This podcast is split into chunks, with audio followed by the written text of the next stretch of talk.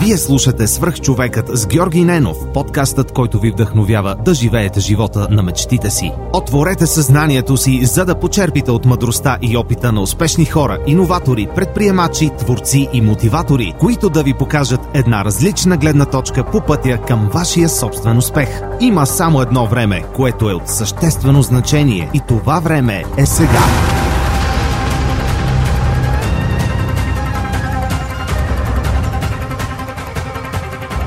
Здравейте, приятели!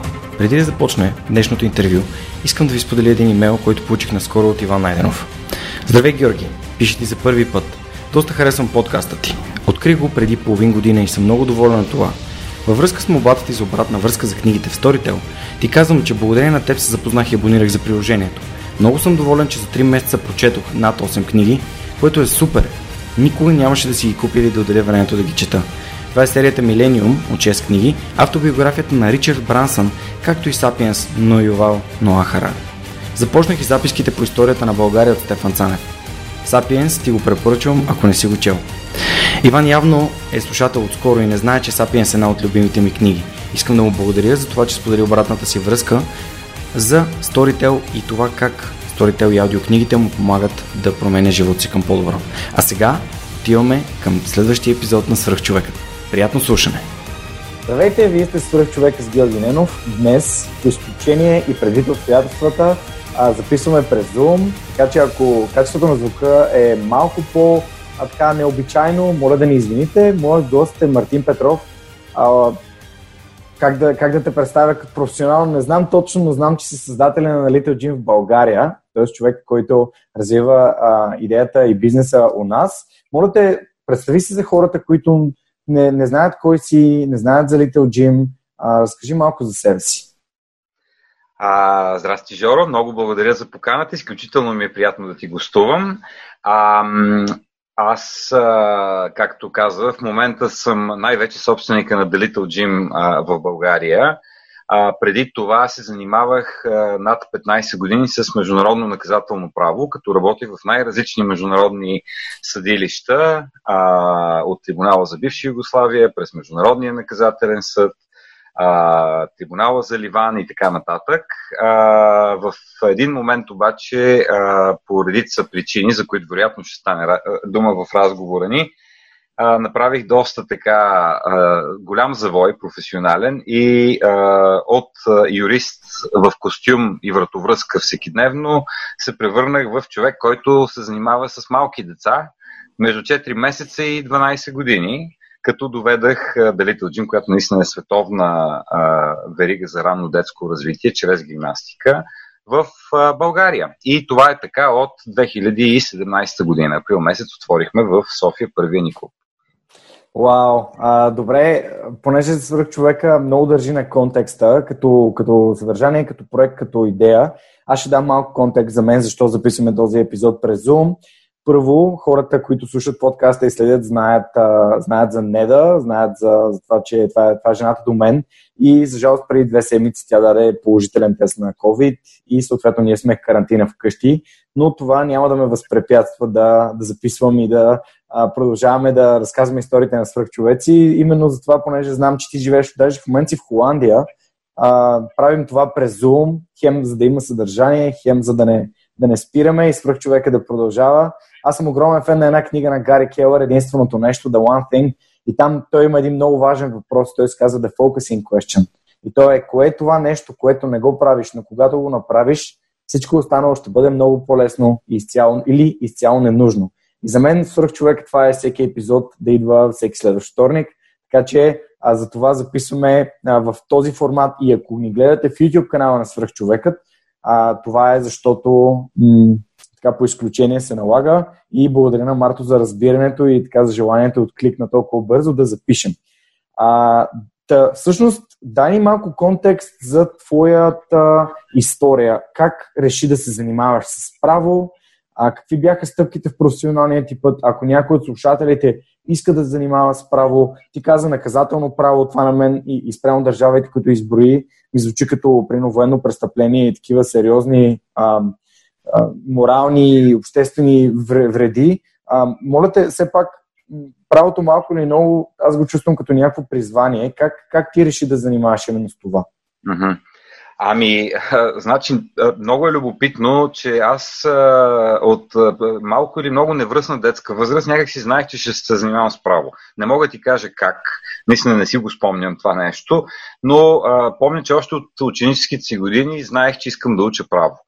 И а, кандидатствах, разбира се, след а, а, средно завършването на средното образование. А къде беше то?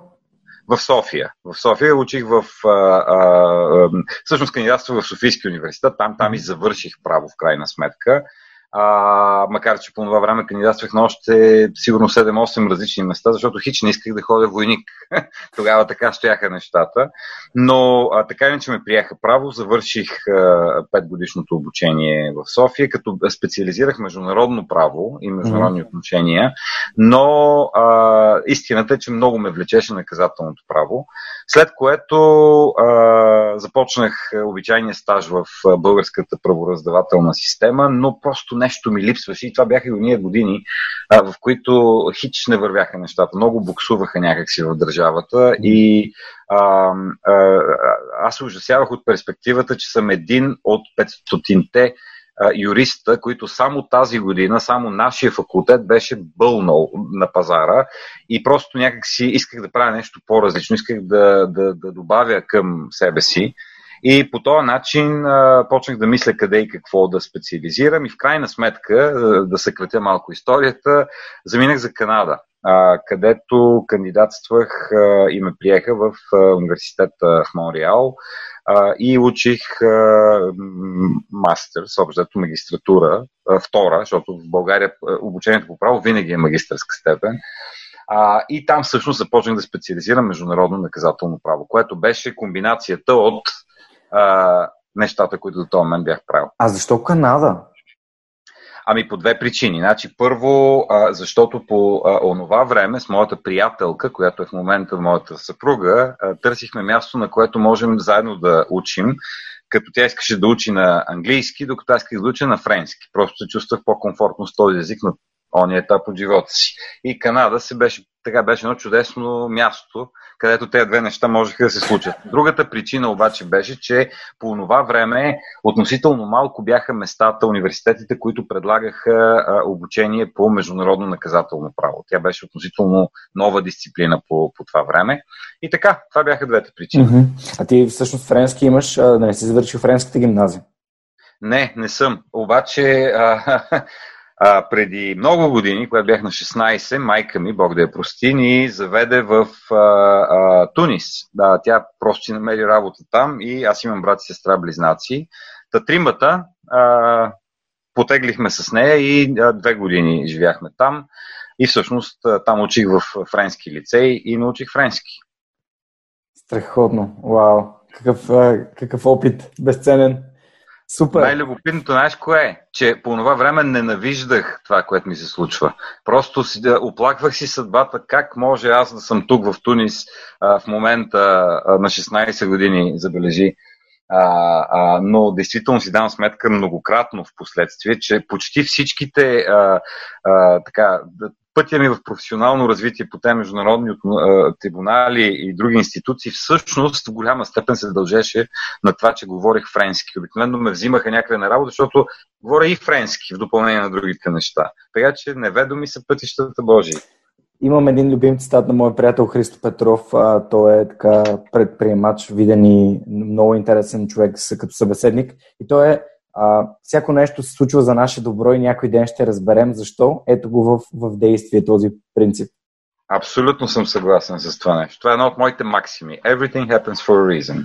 Страхотно. Добре, а, след Канада, какво, какво се случи? Как, а, как се завъртя колелото на, на твоя кариерен, професионален, личен път? В Канада, той всъщност започна от Канада именно поради тази причина, защото там, докато си пишех дисертацията, а, ам, открих за това, че открих това, че в Международния трибунал за бивша Югославия, това е съдът на ООН за военни престъпления, за който mm. вероятно знаеш, а, предлагат стажове. И аз си казах, що пък да не пробвам един стаж да направя там. И а, за моя най-голяма изненада ме приеха. Аз просто не очаквах, че това нещо може да се случи на някой, който няма никакви познанства в а, ООН и в а, тези системи. Mm-hmm. И всъщност 2001 година, ако не се лъжа, беше, отидах на стаж в този съд толкова бях впечатлен от а, работната атмосфера, от а, а, знанията на хората, от динамиката, на, с която всичко се случваше, че просто си обещах, че един ден с това ще се занимавам, че един ден ще работя в тази система. Върнах се в Канада, довърших си обучението, взех си дипломата и малко след това наистина си намерих първата работа в този съд за бивша Югославия. А, и на практика се преместихме в Холандия. По това време се беше родила вече първата ми дъщеря, която сега вече е на 17 години, забележи.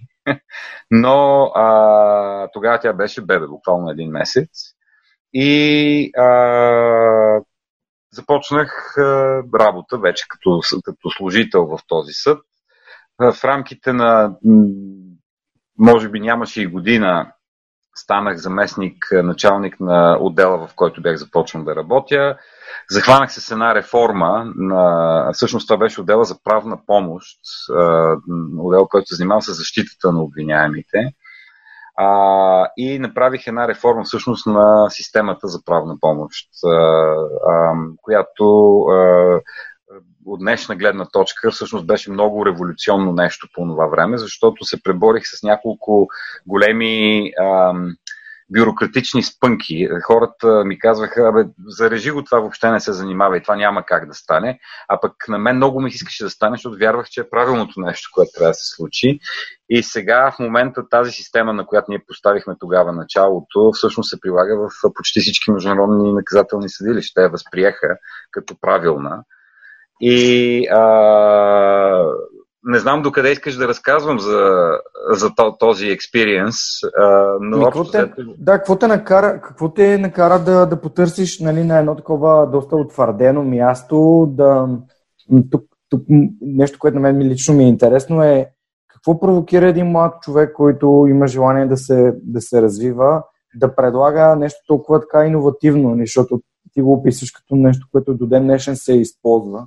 Да, знаеш ли, ще ти кажа, това е нещо, което ме съпътства в целия ми а, живот на практика и за което все повече си давам сметка. А, и професионално, и лично. Аз имам нужда да създавам. Разбираш ли, аз съм просто, това ми доставя най-голямо удоволствие и, и ме, ме а, някакси изразявам себе си чрез създаването. И а, в тая връзка създаването, следващата му проекция на създаването е поправката. Значи, когато нещо не работи като, като хората или виждаш възможност то да бъде подобрено, а, просто не мога да се стърпя, така да се каже, и да го направя. И всъщност точно това беше случая с въпросната система за правна помощ. А, струваше безкрайно много пари а, предишната система, трудна беше за администриране, а, решенията, които се взимаха, бяха обжето произволни, нямаше политики, правила, по които да се разпределят парите на адвокатите. И а, аз просто въведах ред в това и смених начина по който, а, по който това се случва. Сега като казвам аз, разбира се, аз работех в екип, аз бях инициатора, но го направихме с моите колеги, които бяха част от този екип. И всъщност, да не случайно го споменавам, макар че това беше почти в началото на кариерата ми, някак си от тогава ми тръгна по този начин, че все се озовавам в ситуации да реформирам нещо. А, а, малко по-късно, година по-късно станах началник на въпросният отдел, а, където тогава пък променихме изцяло системата за назначаване на, на адвокатите, увеличихме така, качеството на, на защитата на обвиняемите. А, малко по-късно кандидатствах и, ме, и станах началник на кабинета на секретаря на, на съда и в това качество пък отговарях за да, редица реформи на, на целия съд вече като, като а, институция и бях а, сред хората, които поставиха началото на а, един такъв а, аз даже не знам на български как се казва, Residual Mechanism. Това е организацията, която наследи Трибунала за бивша Югославия и Трибунала за Руанда. Вероятно знае, че те бяха два, сестренски, две сестренски съдилища, абсолютно еднакви по структура и начин на създаване, но един беше за войната в Югославия, докато другия за геноцида, геноцида в Руанда. Та тази институция наследи тези, два, тези две съдилища, когато те трябваше да бъдат затворени вече, за да поеме техните остатъчни функции, така да се каже. И а, просто, макар че съм юрист по професия, реално погледнато аз се озовах в една система, а, а, нали, в юридически контекст, безспорно, но, но обзето винаги в а, административна, менеджерска и най-вече реформаторска позиция, което ми доставя изключително удоволствие. Мога много още да ти говоря за това, но предлагам да млъкна за малко. Добре, а всъщност това е, м- това е наистина много така интересно, защото още от сега усещам така нотките на предприемчивост и на предприемачество в, в това, към което се, а, сме се насочили. А, много така рано ти се, се е появило това нещо в живота, като този слоган, нали, че имаш нужда да създаваш. И на английски има един много интересен израз на self-fulfilling prophecy, нали, само изпълняващо се а, такова пророчество. Да. А то може да бъде, разбира се, положителен и в негативен нали, контекст, когато си казваш аз винаги ще се проваля, аз винаги ще се проваля или аз винаги ще създавам, аз винаги ще създавам. И ето това как настройва нали, понякога умовете ни, без дори да си даваме сметка за вътрешния диалог, който водим а, с себе си. Така че а, не, нека да продължим нататък. Все пак нали, трябва да, да дадем някаква така ширина на твоята история, да стигнем последствие така контекстуално и до момента, в който а, ти е дошла изобщо идеята за The Little Gym. Да. Как, а, нали, нека да, да продължим чисто в твоя кариерен път, за да, за да се насочим към първите. Аз съм сигурен, че не е било просто моментно хрумване ми. А ти си знаел кои са те, знаел си в България а, че искаш да промениш нещо за, във връзка с това дечицата, как а, се развиват а, физически и не само.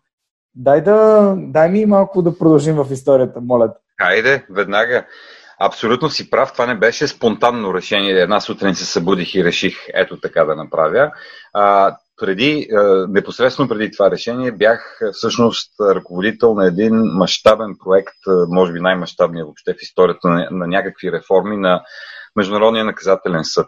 Година и половина се занимавах с това и там бях как да кажа, попаднах на, на изключителен обстрел, тъй като естествено всяка една реформа на, на, на, на, на, голяма институция или система въобще най-често среща голям отпор. Както някой беше казал и много ми хареса този лав, да реформираш правораздавателна система е като да реформираш гробище. Не можеш да очакваш помощ отвътре а, същата работа се случи и там. Та с две думи, това много, много натежа, така, везните ги наклони в посока, това ли искам аз да правя. А, а, много а, от процесите, а, хората, характеристиките на хората, с които се сблъсках там и общо взето неприязанта не, не която ме обливаше от всякъде, общо взето ме а, така отврати, на, наситих се сякаш на, на този свят и усещах едно много голямо желание, една много голяма необходимост да променя нещо в професионален план. А, и то най-вече в посока на това да мога сам да взимам решения, за които да си нося отговорността, защото аз обичам да нося отговорност. Това е другото нещо. А, а в а, въпросния а, период на ICC, а, някакси аз взимах решения, за които обаче не можех да нося отговорност и, и това ми носеше, страхотно ме фрустрираше. А, и естествено, по някакъв такъв естествен път а, а, нещата се насочиха към частна инициатива, към, към частния бизнес, към това сам да си бъдеш а, шеф, дет се казва. А, много дълго, дълъг беше процеса на колебание, защото истината е, аз по същество работата в тези съдилища много я харесвам а, аз я мога, знам я, дори в момента се занимавам с нещо подобно, а, а, доставя ми удоволствие, но самата среда имах нужда да сменя, казано най-откровенно. Mm-hmm. И как дойде да Little Jim? А, конкретният повод беше, че моята малка дъщеря, Марта, ходеше в The Little Jim в Хага по това време и аз от там, покрай нея, знаех за The Little Jim. А, но никога не съм, не бях гледал на Далител Джим като на възможност аз самия да се занимавам с това. А, когато а, съм ходил там а, многократно, винаги ми е правил впечатление, че това е едно много специално място, че децата се чувстват страшно щастливи там. Просто с а, а, усми, де, усмивките на децата не могат да бъдат подправени. Нали? Те са винаги искрени и ти това го виждаш всеки дневно. И всъщност а, ми беше ясно, че това е много специално място, не знаех защо.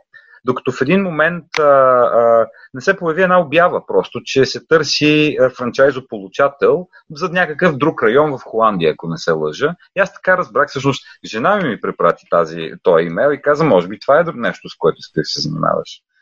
И действително а, влязах в контакт с централата на Delittle Gym минах през един изключително дълъг процес на селекция. Аз им се обадих първоначално с очакването, че ще им задам 5-6 въпроса да видя дали ще ме убедят, че това е нещо, с което се заслужава да се занимавам. А всъщност се оказа тъкмо обратното. Те казаха, чакай сега. И в процес на, може би в период на 4 месеца, ако не и повече, всеки, всяка седмица аз провеждах нещо като интервю с един човек по телефона а, и минавахме на всяка следваща стъпка от процеса.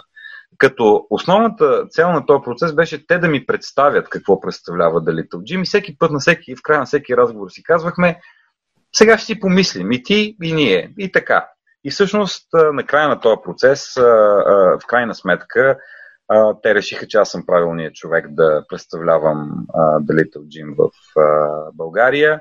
А, може би тук е момента да кажа за слушателите и зрителите, които, които не знаят, че Little Gym е ам, световна верига, всъщност франчайз на 40 няколко години вече, 76-та година е създаден в Штатите и към момента има 430 клуба по света на 6 континента. А, аз го доведах в България на практика 2017 година.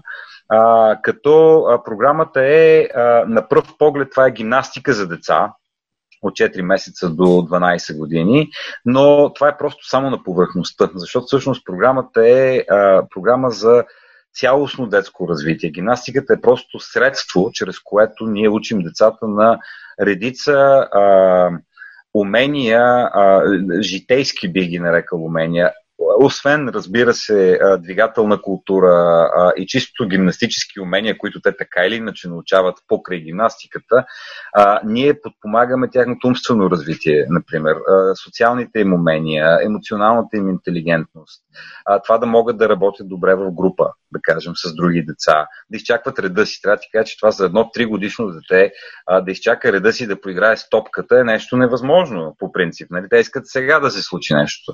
Само, че ето, значи в Little Gym се получава. И всъщност децата го обожават, защото а, за тях това е просто игра. Те не си дават сметка въобще, че нещо учат. А там атмосферата е прекрасна за тях да, да играят. Родителите го обичат, защото виждат ефекта а, върху а, децата си, а то е а, в много, в много и различни посоки. Основното, което е, че децата изграждат една увереност в собствените си възможности и сили. А пък аз го обичам, защото а, и така правя целият кръг да се върна към началото на въпроса ти. А, аз го обичам, защото така виждам моя принос към обществото в България. А, и това беше всъщност зрънцето, което мен ме накара да се захвана с това нещо. Последният аргумент, така да се каже, а, да се захвана с това нещо и да го доведа именно в България, защото аз виждам какъв е ефекта от тази програма върху децата, а децата които днес са деца, след само 10 или 15 години ще са вече гласоподаватели. Това са следващите а, работодатели, работници, а, гласуващи хора, активни членове на обществото и колкото по-отрано ние а, им помогнем те да изградят тези навици в себе си, тези умения в себе си, толкова по- стойностни хора ставаме всички ние всъщност. И, и това беше моята дълбока такава а, мотивация да направя точно това нещо. Имах нужда, нали ти казах в началото, да създавам. И ето така реших, че ще създам. Супер интересно звучи това. А, аз ще върна една стъпка назад. Все пак, а, защото ти спомена, че имаш три дечица. Две. А, две. Моника okay. и Марта. Да. Моника и Марта. Всъщност, твой, твой първи досек а, до Little Jim е бил посредством опита на твоето собствено дете и си виждал как то се развива благодарение на тази система? Точно така. Точно така. Това се случи с, с Марта. Марта ходи в The Little Gym от а, почти, нямаше и 4 години, още на 4 на 3 години и половина е била. И до към а, седмата си година тя ходи в The Little Gym в Хага. И действително аз имах възможност да наблюдавам абсолютно от първа ръка, така да се каже, ефекта на тази програма върху нея. А, сега, тук са подробностите вече, но, но, но а, примерно при Марта, Марта е много самостоятелна. Тя има, обзето каквото реши тя, това се случва. В момента, в който тя започна да ходи на тези а, а, класове, тя изведнъж започна да, а, а, да придобива усещане за колективно, за, за това, че има и други хора, че трябва да се съобразиш с останалите, че трябва, че трябва да работи, да можеш да работиш в група. Това, че искаш ти да се качиш първа наградата, не означава, че трябва да не изчакаш тези, които са пред теб. Неща, които са много, много любопитни. Истината е, че сега малко ги е позагубила отново, но това по-скоро е, защото започва да навлиза в една друга възраст, си мисля. Но, но факт е, че тогава абсолютно ги забелязвах тия неща в нея. Да, защо те попитах? Защото м- когато един човек мине през, прекара през личния си опит даден продукт или дадена услуга, а, тогава а, самото му продаване е много по-лесно, защото ти, ти си го преживял. И, и в моя живот примерите са лифт to лифт, това, което правим с Лазар, защото знам, че Лазар води преси в Little Gym да, да. да, да спортува. А, всъщност, аз започнах да помагам на хората да се грижат за себе си, защото на мен Лифтолифт и Лазар и колегите ми помогнаха аз да се погрижа първо за себе си, след което помогнах, започнах аз да помагам. А, ето и джуджитото в момента, което практикувам, бразилското, а, първоначално започнах да го правя, за да видя дали ми харесва и в последствие, виждайки и споделяйки нещата, които съм научил и ползите, които виждам за себе си, около мен идват все повече хора, някои от които дори разбират от подкаста, че ходя на бразилско джуджито, идват да тренираме. И да този личен така, м- личният опит е безценен. Буквално е безценен, за да, за да, за да разбереш по-добре реално това нещо, което, ам, кое, което ще развиваш като бизнес. И тук веднага нали, бих искал да, да насоча вниманието ти към една тема и към едно твое конкретно изречение. Жена ми ми показа тази възможност. А, всъщност това значи, че вие сте обсъждали това, че ти имаш такъв, а, такова желание да, да направиш нещо собствено, да развиеш свой, твой бизнес или нещо си търсил, че си имал това търсене? Абсолютно. Това на този момент на, на, на процеса, защото, както казах, това не беше импулсивно решение mm-hmm. overnight, а по-скоро беше а, решение, което назряваше в мен през а, месеците, че ако не и годината, може би, която пред, го предхождаше. А, и, и тя всъщност знаеше, че а, много сериозно а, обмислям да не бъда повече част от институцията като такава, Международния наказателен съд, а, и че всъщност търся някаква друга изява. А, специално за Little Jim по това време трябва да призная, че разсъжденията ми категорично не са вървяли в посока, че аз искам да се занимавам с а, деца. Категори... В онзи конкретен момент мога да призная, че това не беше така. Но в последствие а, в едно друго интервю, което давах, се досетих просто за нещо супер любопитно, което навръща и искам да ти споделя сега, а и на нашите слушатели, разбира се, и зрители. А, а, нещо, за което се сетих, а, което ме изуми и ни връща в а, а, началото на нашия разговор, в който си казахме, че нищо не е случайно, всяко нещо си има смисъл. Преди много години, а, далеч преди да реша за Little Jim, а, още работех в трибунала за бивши Югославия и а, абсолютно амбициран, вероятно е бил някой от уния проекти, за които ти споменах, работех почти денонощно. И постоянно пропусках а, училищните изяви на дъщеря ми, на другата ми дъщеря, Моник. А, и един път тя просто ме помоли. Тя каза, защо ти никога не си там, когато тия неща се случват? И аз си казах, каквото и да става утре, аз ще избягам от работа и наистина така и направих. Излязах след обяда и отидах и седнах сред множество други 200 родителя, примерно, да гледаме едно представление на децата. Значи, Моника вероятно е била на 5 години по това време, или 6 най-много. А, и на сцената излязаха а, сигурно 50-60 деца. Тя учи в Международното училище в Хага. 50-60 деца от абсолютно всички възможни а, цветове на кожата, култури, а, религии, ако щеш. И тези деца пееха, танцуваха, рецитираха някакви неща, абсолютно без да правят разлика а, за различията, които ние по-възрастните виждаме в тях. За тях такова нещо нямаше. И аз в, а, бях отишъл абсолютно напушен, такъв а, с а, тежка глава и главата ми, цяло разсъжденията ми бяха в работата все още. Някак си като за секунда просто всичко се преобърна и аз изцяло попаднах на това място и ги наблюдавах тия деца и без да преувеличавам, очите ми се насълзиха просто от умиление от това, което виждам и си казах, ето това е истината. Помня го това нещо, как си го казах, ето това е истината. Това, са, това ме изпълва с абсолютно а, желание да работя, да помагам, да правя нещо за тия деца. И в този момент ми проблесна тая мисъл, че аз искам някога да правя нещо за децата, че искам да работя за тяхното добро, на тях да им е добре.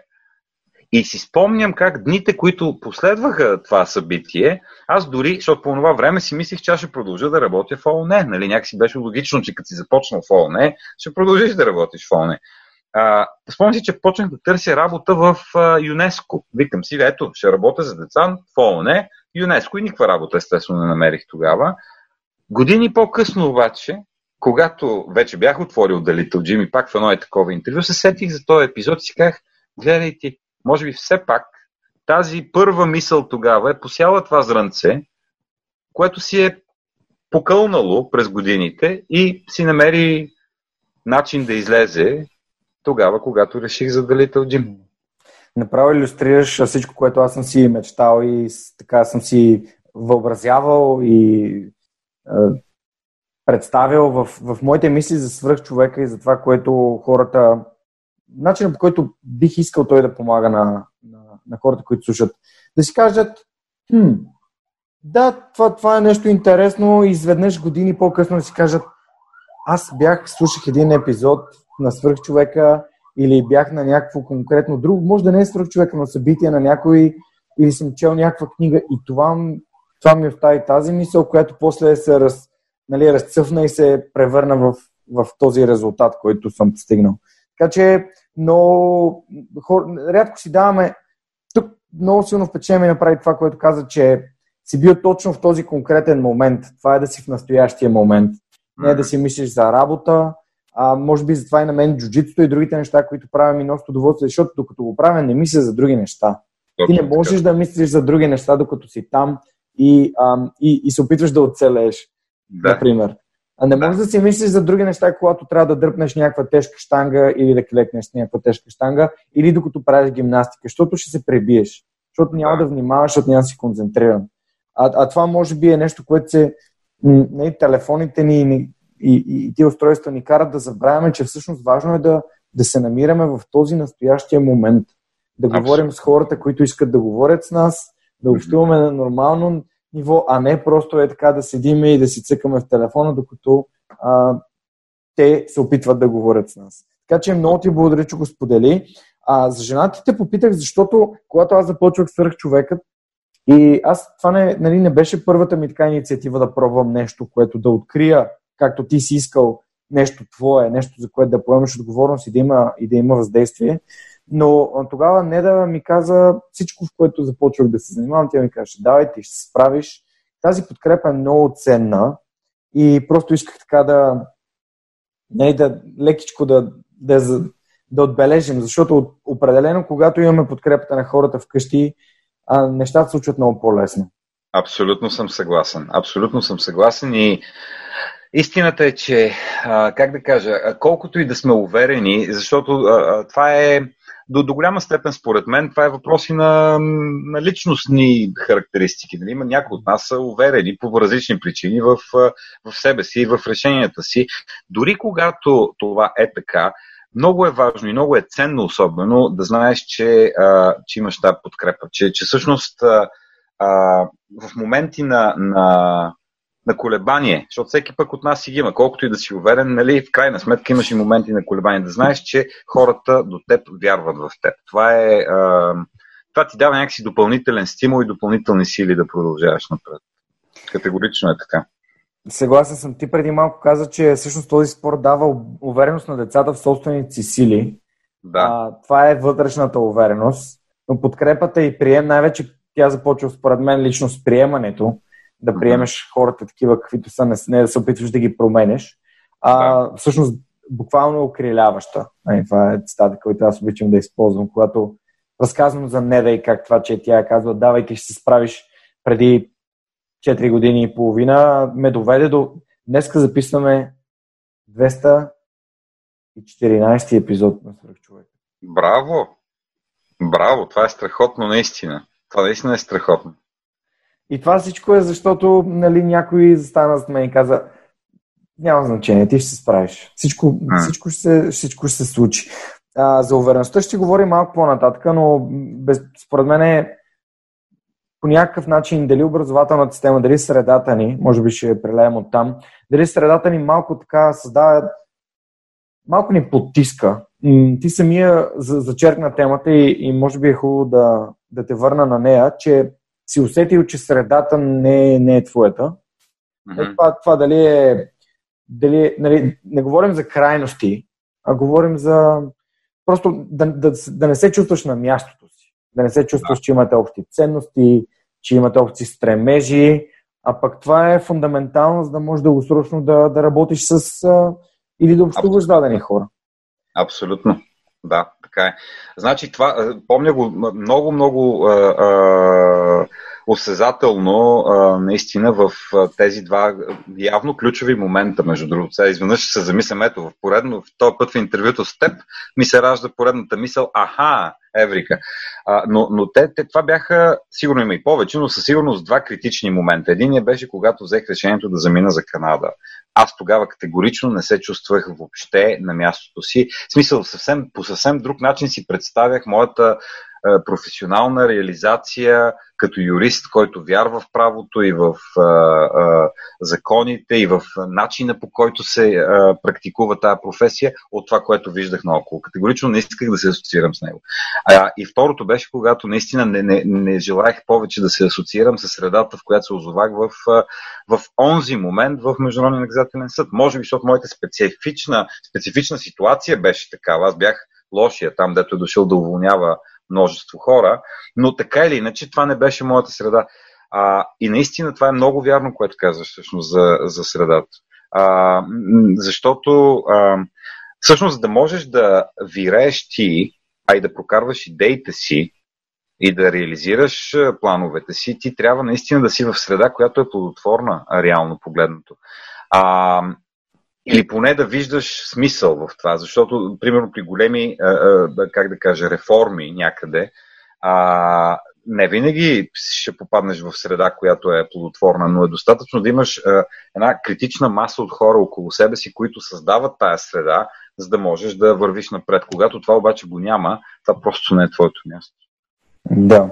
Има, имаш ли нещо конкретно, което се случи, което може да си помниш, което така те е накарало да си кажеш, абе, не принадлежат. В смисъл, има ли конкретен момент или е по-скоро назряване на, на една мисъл, която тя си е била в тебе и, и всеки следващ път се усилва все повече и повече. Не, не искам, не, не принадлежа тук. Да. Много са. Не, не бих казал, че има. Да, не бих казал, че mm. мога така да, да изолирам една конкретна и да кажа, е, това беше мисълта, която. Mm. последната капка, която приля. Не. По-скоро е някакъв такъв патърн. Нали, някакъв. Процес процес, който ти виждаш с наслагване, че се повтарят нещата. Едно от основните неща, които, честно казано, чисто в професионален план, ако говорим, през годините се е натрупвало в мен, а, беше, че а, а, много често попадах на, на хора в много влиятелни позиции, а, най, бих казал най-високите позиции, а, в различни институции, не само по съдилищата, които общо взето не бяха за там. Не отговаряха на, на, на моите очаквания как трябва да изглежда, как трябва да се държи, какво трябва да знае и да може човек на такава позиция. И ам, когато това пък се допълни с а, някакви такива личностни особености, които правят човека дори неприятен като човек, общо не ти е приятно да си в тази среда. Разбираш ли? И, Много и всъщност, добре. Ето, ето такива неща ми, са ми се случвали през годините много, които в някакъв момент, до, до, как да кажа, просто не го искаш това повече. Mm-hmm. Това е истината. Да, за мен средата е много важна и дори, дори миналата година бях, имах една лекция на форум Ключен, която говорих, че всъщност нашата среда е нашата най-голяма стойност. Това е нещо, което а, буквално не си даваме сметка, но реално може да промени животите ни е сега веднага на един-два телефонни разговора. Да, абсолютно. А, и, и ние търсим живота си като устойностяване чрез някакви външни материални неща, но те понякога са външни, но не са материални, а са, са хора, връзки, общуване и, и така нататък. Добре, разкажи ми за така прехода на правото към предприемачеството, а когато как се нали, как, как стартира бизнеса като, чисто като предприемач? Как, как, как го направи? Ами, а, а, първо, понеже Little Gym все пак е франчайз, mm-hmm. една немалка част от предварителната подготовка, тя е буквално зададена от франчайз mm-hmm. А, в този конкретен случай, естествено, самата програма, която ние следваме, тя е изцяло а, разписана буквално урок по урок. Има ние следваме учебни планове а, и, и, и модули, които идват директно от франчайзодателя. Ние там не правим никакви промени, тъкмо обратно. Това е най-голямата ценност, всъщност, и затова се стараем да я спазваме максимално стриктно. А, също така, дори самото, а, как да кажа, процеса по откриването на, на, на, на клуба а, а, той а, е до голяма степен режисиран, бих казал, защото а, има критерии, на които трябва да се отговори, има определени предпоставки, които трябва да са на лице, за да го направиш и така нататък. Тоест, аз имах една голям, много голяма помощ от материалите, които вече бяха там и които получих, подписвайки договора за франчайз. Другото, което просто наскоро даже си мислих по повод на пандемията, в която се намираме в момента, сигурно и за това ще си говорим, но си мислих какъв уникален ентусиазъм ме гонеше по това време. Просто с такава енергия и такъв, а, а, такова желание правих всичко. А, гледах над 50 места локации за The Little Gym, wow. преди да се спра на това, което е в момента. Всеки дневно обикалях. А, б, б, набирането на първоначалния екип от хора. Б, толкова много се бях подготвил Просто с огромно желание, защото едно от нещата, които през цялото време а, така си повтарях, а, беше, че за, за, да, за да просъществува тази, този бранд в България, тъй като той е, беше напълно непознат по това време, независимо от 4, над 400-те клуба по света по това време, а, в България той беше напълно непознат. А, и а, насякъде по света той е премиум бранд, т.е. това е едно а, по-скоро а, а, не искам да го нарека луксозно, защото това не е причината, но стойността на самата програма е всъщност доста по-съществена, доста по-висока от масовото занимание за деца, независимо къде по света, не само в България. По принцип е така. И естествено това беше големия въпрос. Такова нещо може ли да просъществува в България? А, аз бях убеден, че може. И, и то си казвах, единственият начин това да просъществува е да въведем и да удържим високо качество на това, което предлагаме, така че всеки, който влиза, това да е първото нещо, което вижда и да го оценява. Че по никакъв начин не трябва да качеството да позволим качеството да падне, нещо да побългарим, да отрежем тук или там един а, ъгъл, за да спестим едни 20 лева или 200 лева. Тъкмо обратното. Трябва да е супер качествено. И по този начин подхождах към абсолютно всичко. А, отказвал съм примерно хора, които са кандидатствали за, за инструктори при нас на работа, на базата на някакви формални критерии, като например това, че имат, допускат правописни грешки в мотивационното си писмо или ще не са добавили мотивационно писмо. Може би малко в крайност отидах в началото, наистина, но си спомням, че това беше един огромен такъв ентусиазъм, който ме гонеше. И а, някакси неусетно мина този първи период на, на, на как да го нарека, на прехода от, mm-hmm. от а, служител в международна организация в предприемач. А, разбира се, а, с, пак казвам, тъй като всичко в онзи момент беше а, създаване, пак се връща на тази първата, а, първата ни точка, може да си го представиш как, аз даже тук го имам някъде, а, ето го, за да го иллюстрирам. Това представлява договора за франчайз. Да. Ето това беше всичко в края на 2016 година. Това беше The Little Gym София. От него се превърна това, което виждаш сега. И това всичкото е процес на създаване. Всяко нещо, буквално, буквално, до избора на плочките в туалетните, например. А, това беше, което много ме дърпаше в този период, защото mm-hmm. ми доставяше огромно, огромно удоволствие. И всъщност, откриването на, на на тая нова роля на практика. Откриването на, на, на, на, на себе си също така, буквално с всяка следваща крачка напред. А, как постепенно разширяваш, разширяваш, надграждаш, създаваш, досъздаваш, донатрупваш до там да се стигне, че точно преди, а, за съжаление, настъпването на COVID mm-hmm. а, а, епохата, март месец, ние стигнахме 460 записани деца в Little Gym, което е страхотно. Ние сме всъщност на едно от така, добрите места на, по тези характеристики в, в Европа.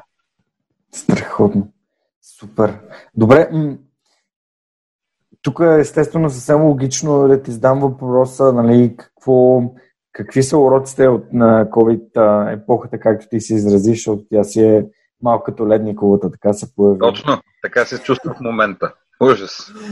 да, малко се появи по... и даже сега се появява, нали, така, за да, за да ни напомни, че не е минала. Ами, какви са уроците? А, според мен, точно както каза, сега се появява отново, за да ни напомни, че не е минала. Вероятно, още имаме да учим уроци от нея. От първата вълна обаче, най-основният урок, който аз научих и то по много осезаем начин, е ам, Всъщност те са двояк е. От две страни обаче за едно и също нещо става дума. Едното е, че а, света ни на всеки един от нас, такъв какъвто го познаваме, може да се промени в рамките на няколко часа, без ние въобще да можем да повлияем на това нещо. И когато имаш това осъзнаване и си дадеш сметка за него, а, перспективата ти въобще към това ти кой си и какво се случва около теб се променя съществено. Някакси правите малко по-смирен според мен. А, и, и така би, би било хубаво да бъде. И категорично с мен това имаше а, този ефект. Другото, което на другата страна на, това, на тая монета, според мен, е, че за пореден път се убедихме този път много нагледно как човешкото съзнание е абсолютно необятно и няма никаква пречка и никаква а, бариера, никаква, никаква граница на практика няма пред него. Просто колко далече можеш да стигнеш, зависи изцяло от теб. А, конкретният пример, който мога да ти дам, е а, когато това се случи, естествено забраниха всички а, занимания, свързани с деца, ние трябваше да затворим Gym. В този момент, първия момент, а, а, всички се надяхме, че ще бъде за една седмица, после стана ясно, че ще са три седмици, после съвсем очевидно стана ясно, че ще са месеци. А, горе-долу, може би в края на първата седмица, аз си дах сметка, че ние нещо друго трябва да правим. Че няма как ние да чакаме и какво чакаме въобще. Нали, просто да седим така и да чакаме. И тук въпросът не беше дори, макар че той беше съществено, не беше дори просто на ние трябва да осигурим по друг начин доход в Little Gym, а, а по-скоро беше ние не можем просто да седим и да чакаме. Да, да, ама какво можеш да правиш, когато си гимнастически, когато предлагаш гимнастика за деца, грубо казано, нали? Ами знаеш ли какво? Оказва се, че можеш да предлагаш голяма част от това, което ние предлагаме в The Little Gym, всъщност и онлайн. До този момент аз нямаше, бих го отрекал, ако някой ми, бе, ми беше задал въпроса. Ако ме бяха попитали, вие можете ли да правите това, което правите и онлайн, абсолютно без дори да се замисля, щях да кажа не, не можем. Защото това, което ние предлагаме е гимнастика в специализиран гимнастически, а, специализирана гимнастическа зала с специализирани уреди и така нататък. Само, че се оказа, че не е така. И когато си поставим в една нова ситуация и си длъжен да намериш друг път в нея, път винаги има, се оказва. И ето, значи, ние успяхме да дистилираме онези елементи от нашата програма, които могат да се преподават и в домашни условия, включително част от гимнастическите упражнения, включително другите елементи, които са свързани с социализацията на децата, с това да ги да, да държим ангажирани, с това да а, ги научим на определени обноски, примерно и маниери. И това се случваше. Ние имахме, а, ако не ме лъже паметта, над 15, над 150 хиляди гледания на, на видеята, които качвахме в YouTube канала. И то е чисто нов YouTube канал, току-що създаден. Разбира се. Да. Така че ето, това беше урока от тогава. Сега какъв урок ще учим този път, предстои да видим в следващия епизод. Извинявам се, тук нещо звънна. Затварям го. Няма проблем. А, вау. Да, да. Понякога ограниченията са в собствените ни глави, нали? М, така излиза, да. Всъщност, вероятно най-често. Не, естествено, това не означава, че няма обективни а, а, ограничения, но въпросът вероятно е а, как гледаш на тях. Защото ако просто приемеш, че нещо е ограничение, т.е. ти самия спираш мисловния процес по отношение на него, естествено, то ще си остане ограничение. Но ако го видиш от друга гледна точка, може да го видиш като като възможност да предприемеш нещо друго, да завиеш друга посока, ако това е което искаш да направиш. Да, съгласен съм. А, да, искам да те върна малко на смирението. Добре. Това е нещо, което ми направи много силно впечатление, което каза преди малко, че а, това, че да си дадеш сметка, че света и, и, и Вселената и всичко, което се случва около нас, може да се промени за един миг. Не за часове, ами за един миг може да се промени а, някакси би следвало да е като такъв сигнал, че хей, не се взимай на сериозно, ти си много а. малък си спрямо, спрямо планетата, ти, ти си малък спрямо сградата, в която живееш и колата, която караш, камо ли спрямо планетата, камо ли спрямо млечния път, спрямо нали, цялата вселена всички неща, които се случват в нея. А, това смирение аз го получих преди, може би около 3 години, когато бях в една, една страхотна българска пещера, която се нарича Ухуловица и се намира на юг от Смолен. И препоръчвам на всички, които ам, бих се разходили към Смолен да, да я посетят. А, в тази пещера си спомням как бяхме аз, приятелката ми и гида, защото нямаше достатъчно хора за група. Така си направихме един частен, така, частен private tour, както се казва, а, който струваше нещо типа на 25 лева а, жената й беше супер неудобно, че ни кара да плащаме 25 лева. За нас това беше просто най, едни от най-добрите инвестирани пари в почивка. А тъй като тя успя да ни обърне супер много внимание а, и, и разхождайки се в нея, жената сподели, че тази пещера е там от няколко милиона години. И си представи следната ситуация. Стоя в една пещера, оглеждам се и си казвам, тази пещера е тук от няколко милиона години. Аз съм на тази земя от 30 години което както, а, както се изявява, а, изказва Джордан Питърсън, нали, мисля, че беше Джордан Питърсън, ние сме родени в последната секунда на продължението на футболния матч. Да. И, и тогава си даваш сметка колко, да. колко, колко, колко, колко нищожен и малък си с, с прямо нещата, които се случват около тебе. Ам, има ли нещо, което ти, така, ти помага да, да откриеш това смирение? Имаш ли някакъв такъв инструмент, с който, когато кажеш, абе, дали не се така оставих да, да бъда воден от, от своето его или от своето желание, или то понякога нали, не е казано, че е лошо винаги, но понякога и, и хубавото его пак води в някакви mm-hmm. посоки. Има ли нещо, да. което ти помага да се управляваш? А, много, много ми хареса този ти въпрос а, и преди да ти отговоря конкретно, само за секунда ще коментирам това, което каза. А, имам много яр рък спомен от подобно изживяване като твоето, в което си мислих точно това. Гледах едни планини беше в случай и си казах, тия планини са тук от милиони години.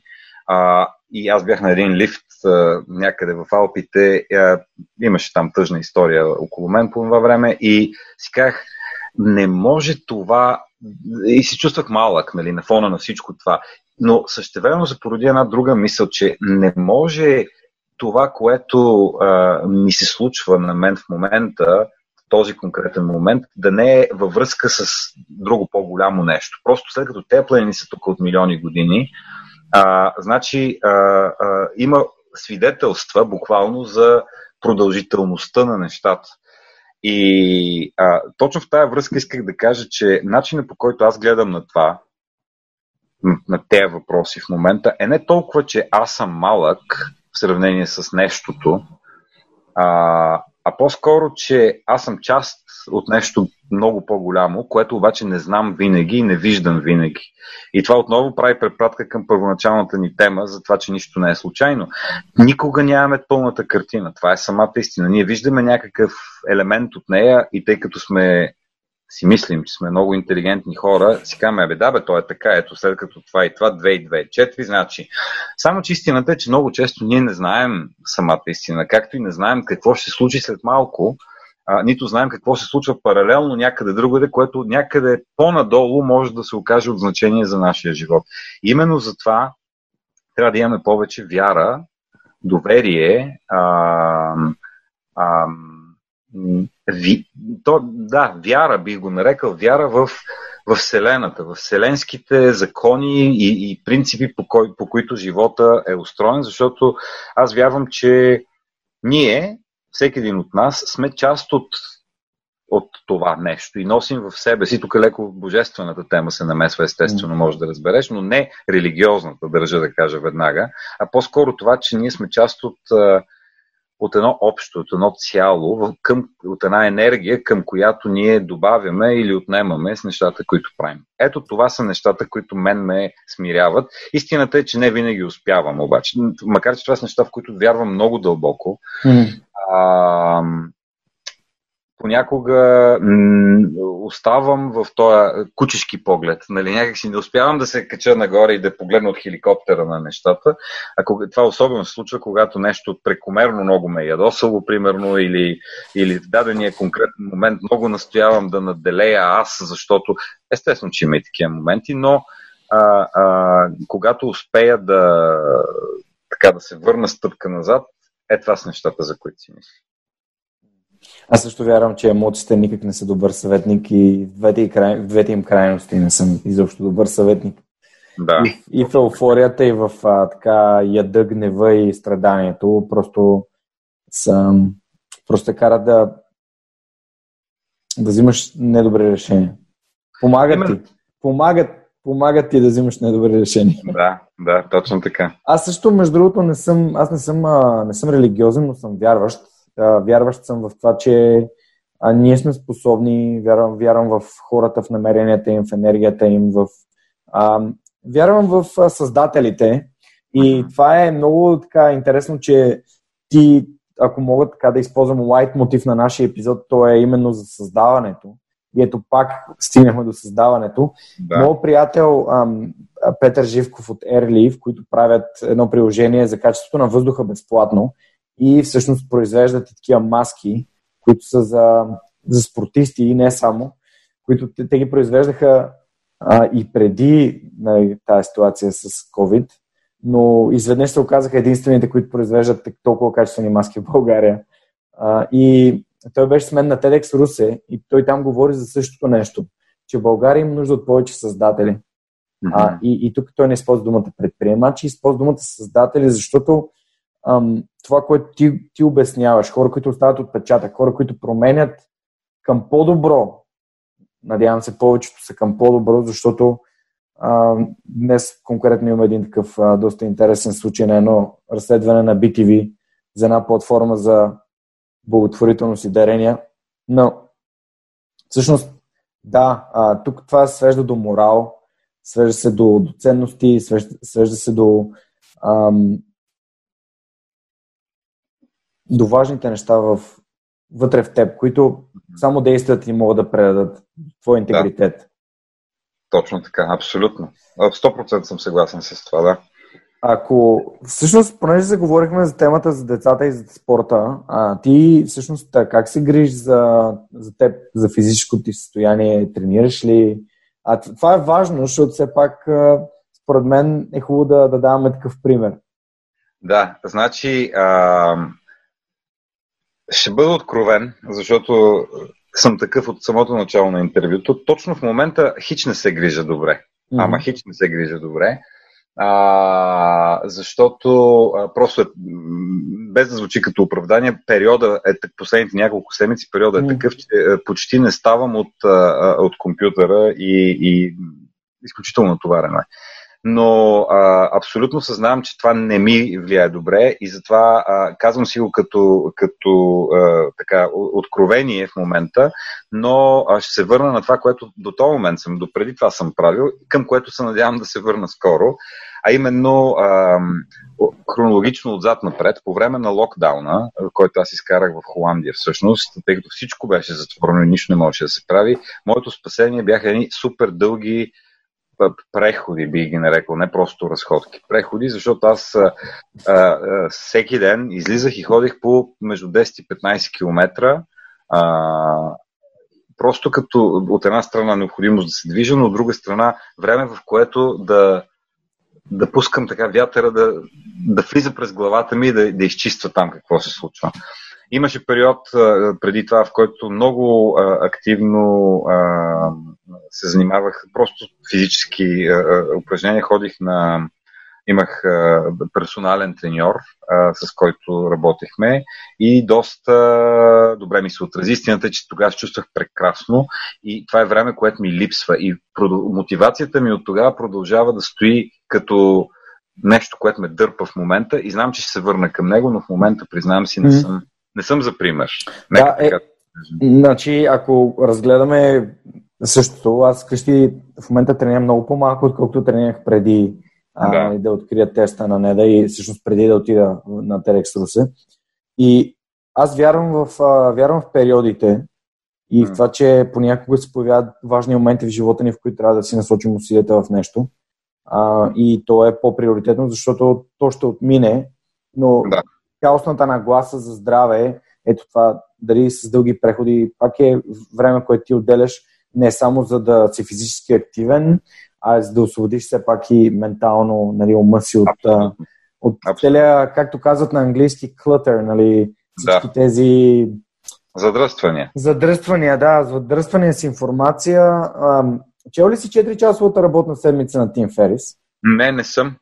Ами там има една много интересна глава, която той говори за информационен детокс. И там разказваше за... Всъщност аз, понеже съм я слушал няколко пъти тази книга, и така и не го разбирах какво иска да каже. Мисля, така mm. не го разбирах. И тук преди няколко седмици си замислих и си казах, аз трябва да спра да се, трябва да спра да наливам информация в главата си. И това е точно, а, точно това, нали? да, не, да не четеш информационни сайтове, да не гледаш телевизия, и просто да се опиташ а, да, да, да, да, да отстъпиш страни и да кажеш Ей, аз чета неща, които ме, ме забавляват. В момента чета а, Артемида, Артемис на Анди Уер, на, на Марсианеца, на писателя, който е написал Марсианеца. А, и, и, и това ме толкова ме освобождава. Абсолютно. Защото не е информация, която за е бизнес, а, въпроси, предприемачество, маркетинг, психология. А, и, и, и от същевременно какво ни дават новините? Дават ни притеснение, дават ни чувство за безсилие. Ето сега някой пак си е купил кола за хикс хиляди, а пък mm-hmm. нали, примерно управляващите пък еди кой си събира пари или събира пластмаса и капачки, за да, за да прави някакви чудеса от, от храброст. Но м- нека да не забравяме, че всъщност това, което посяваме в съзнанието си, то после с това се храни. Да, абсолютно съм съгласен и е, връщам се бързо към е, това, което каза за периодите. Аз също вярвам, че има периоди. А, и е, изобщо така, колкото повече моята възраст напредва, сякаш повече започвам да го е, е, интернализирам mm-hmm. това осъзнаване а, и наистина се връщам назад, така и абсолютно мога да разгранича в съзнанието си конкретни периоди на различни неща, които са се случвали и много е важно да, да го приемем това нещо, да го разберем. Последната причина. А, много често се самобичуваме, че не правим достатъчно нещо, а, че не сме достатъчно добри родители, примерно, че не отделяме достатъчно време да се занимаваме с домашните на децата, а бихме искали, а, или че не спортуваме достатъчно в период, в който трябва, или че не работим достатъчно по еди кой си въпроси, каквото и да е. А истината е, че тези ни очаквания най-вероятно идват от една страна от амбиции или желания, и от друга страна от други периоди, в които сме можели повече да правим това и ние днес го чувстваме като едва ли не провал, че не правим това нещо. А истината е, че, както и ти каза, периодите се редуват по някаква причина. Някога знаем причината, някога не я знаем. И няма как да очакваме, че всичко ще се случва по еднакъв начин през цялото време. И съответно, много по-лесно е за възприемане да, да, да знаеш, че това е така и че това, че не правиш нещо в даден период, вероятно означава, че правиш нещо друго в този период, което по една или друга причина е важно, ценно за теб. Mm-hmm. Основното, което е в крайна сметка и така като нишка върви през периодите, е ти кой си. Да не отстъпваш на себе си по възможност. Нали? Да, не, да не се отдалечаваш твърде много от ценностите си. Добре, а ако не знаеш кой си, какво правиш? Ами търсиш се през цялото време. Така или иначе. Аз мятам, че всеки го прави това нещо. И се открива чрез а, а, реакциите си, постъпките си в ситуациите, в които попада. Така се откриваме, кои сме.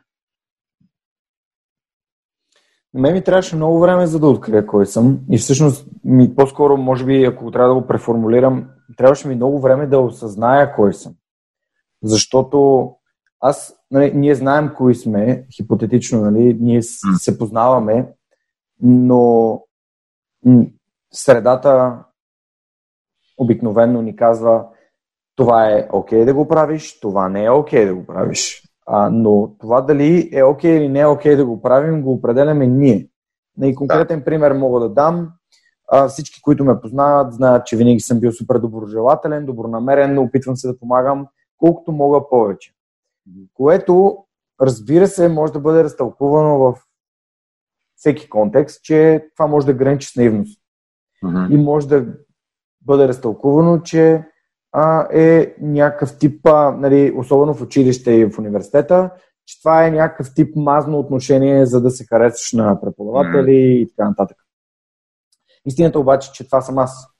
Uh-huh. И ето сега правим подкаста и всъщност той се получава и успявам да, да, да създавам приятелства и контакти с хора като теб и всички хора, които са ми гостували до сега, защото именно заради тази ми отвореност и, и, и, и, и това настроение към, към споделяне, а не към искане и не към ам, тия неща, които обрат, са обратното на наивност и които аз дори не познавам. Но а, първите епизоди на подкаста още ме, ми казаха, Георги, това е твоето призвание. Ти винаги си бил този човек, и винаги си правил тези неща. И то някакси беше като, ам, като, като твоето право, нали? Ти просто знаеш, че това е твоето нещо и ти го, и ти го правиш. А, и един друг такъв пример мога да дам. А, отивам на интервю а, за работа в Уфтханза и си спомням моя колега, който ми беше препоръчал тогава. Той ме познава много добре. И беше казал, виж сега, аз те познавам много добре. Те ще ти задават въпроси и ти, ти само ще им отговаряш на въпросите. Няма да говориш. И аз викам, добре, няма проблем, точно така ще направя. Отиваме, сядаме на интервюто и аз съм себе си. И аз говоря за нещата, които са ми важни, за нещата, които мисля. А, защото ако аз се представя като друг човек, аз кой трябва да бъда после като отида на... Те ще наймат друг човек, точно така. Много си прав, абсолютно. Но... В смисъл се наема друг човек, в, не в буквалния, в преносния смисъл. Ще сте се излъгали взаимно един друг. И кой ще спечели от това? Никой, абсолютно. Да. И, и понякога не си, не си даваме сметка, че ето това е някакъв тип смелост, с която ти трябва да отстояваш нещата, които са важни за теб. А, но да, много, много, ти много, много се радвам и много ти благодаря, че, че го сподели. Тук преди малко използва една много така важна, важна дума и за мен, думата принос. И според теб, а, понеже аз думата принос и думата деца, нали, общо взето ги свързвам с едно и също нещо, защото те са бъдещето. Колкото и ние да си мислим, че ние сме бъдещето, след 20, 30, 50 години нас няма да ни има, обаче децата ще са на 10, 20, 30 години и тогава те, те реално ще случват нещата. А, този стремеж за принос как, как, се, как се появи? В смисъл такъв, ти каза, към, ти имаш желание за принос към България, аз имам същия и затова напуснах и Хамбург и се прибрах. А ти разделяш времето и вниманието си между твоето семейство, твоята работа в Холандия и нали, дали те в България. Как, как установи, че искаш да дадеш България? Защото много е лесно, когато отидем в чужбина, аз съм бил там, живял съм и в Англия, и в Германия, и казва, да, да, ама ти там си отишъл вече и все едно ние сме буквално нали, най-циничен начин отебали сме тук всичко, което се случва в България и не ни пука. Напротив. Точно така, напротив. Ами, Знаеш, и много е любопитно, а, мога да разсъждавам сега заедно с теб на тази тема и както съм го и правил ден, но в момента, в който тогава се появи тази възможност, за мен а, не стоеше дори въпроса къде. Аз знаех, че искам това да бъде в България и то точно поради тази причина аз бях видял ефекта на, на, на програмата върху децата и много исках децата на България да имат достъп до нея. Буквално това ми бяха мислите. А, просто видях го като възможност да аз лично със собствения си опит и, и, и, и, ам, и, и труд, ако щеш, изобщо с, с всичко, което аз правя, с моята енергия, да допринеса именно за децата в България. А, сега, ако почнем да разсъждаваме защо точно така се е случило и, и кое точно мен ме е довело до точно тази мисъл, а, мисля, че а, сигурно ще стигнем някъде по, по, по линията и до това, че а, аз, както ти казах по-рано, аз имам нужда да създавам и може би тая граница на създаване и на принос е много по, би била много по-видима в България, отколкото би била видима другаде. Защото, примерно, ако вземем за пример Холандия, децата в Холандия имат достъп до, конкретно до тази програма, те имат достъп до множество други неща, които, примерно, в, няма квартал, в който да няма по 6-7 стадиона или други спортни съоръжения, в които децата играят най-различни спортове и това е част от тяхната култура това те, те от 4 годишни или може би дори от по-малки са на ня, някакъв спортен, а, спортно поле и, и се занимават с спорт, което в момента не е случая в България. Трябва да обзето се изисква усилия от страна на родителя и първо културно родителя да го иска това нещо и да го търси, за да, за да запише детето си на някакъв вид спорт. Така че приноса процентно в България е по-голям. Нали, просто, да, а това пък е нещо, което говори на мен в, като, като човек. Аз искам да видя резултата от работата си. За мен е, аз обичам да гладя, например. И обичам да ми е прозорци, обичам да ми е чини. Предполагам поради същата причина, защото виждам нагледно резултата от работата си. А, да, но, но затова казвам, сега мога да поразсъждавам на тази тема и това, например, ми идва на ум като вероятно някакво подсъзнателно подсъзнателна мотивация. Но в онзи момент просто не стоеше въпрос. Аз знаех, че трябва да е в България. Сега няма да се направя по-голям родолюбец от, от, от патриотите, например. По-добре. и по-добре, но, но а, разбира се, че обичам България, като това е държавата, в която аз съм се родил, всеки си тежи на мястото, това няма какво да го обсъждаме. Но, но а, не по тези причини, не по такива патриотични причини искам да допринеса в България. По-скоро поради желанието ми да помогна, да донеса. Разбираш ли? Е така го усещам. Напълно те разбирам. Да. А, само ако мога така да, да обобщя, всъщност желанието ти за принос към България е защото на място като нашето в момента а, има, много, има и повече възможности, има и повече нужди. И двете са верни, да. точно така. Точно и така. Това е като просто м- буквално и, и от предприемачеството идва това, че да, по-предизвикателният пазар той е, може би е по-труден за развитие, но пък там има много повече възможности. И да отидеш в САЩ, а, в САЩ, където има хиляди, хиляди фитнеси, хиляди детски фитнеси, хиляди а, доджута, хиляди... И просто конкуренцията е огромна и там всички почти всички ниши са вече пълни, но да. ето в България, а, ето подкаста е един супер такъв пример, за да пак да го иллюстрираме на хората. Преди 4 години нямаше подкасти. Нали, mm-hmm. Преди 3 години не е имало Little Gym. Може би до година, когато се справим а, като, като цивилизация, като общество с, с, този, с този вирус, а Little Gym може да имаме в, във всеки голям областен град и това да помага на децата на, на местно ниво, защото спорта е нещо, а което в България нямаме. Ние сме в топ 5 на нациите с най-затостяващи най, деца, което е ужасно.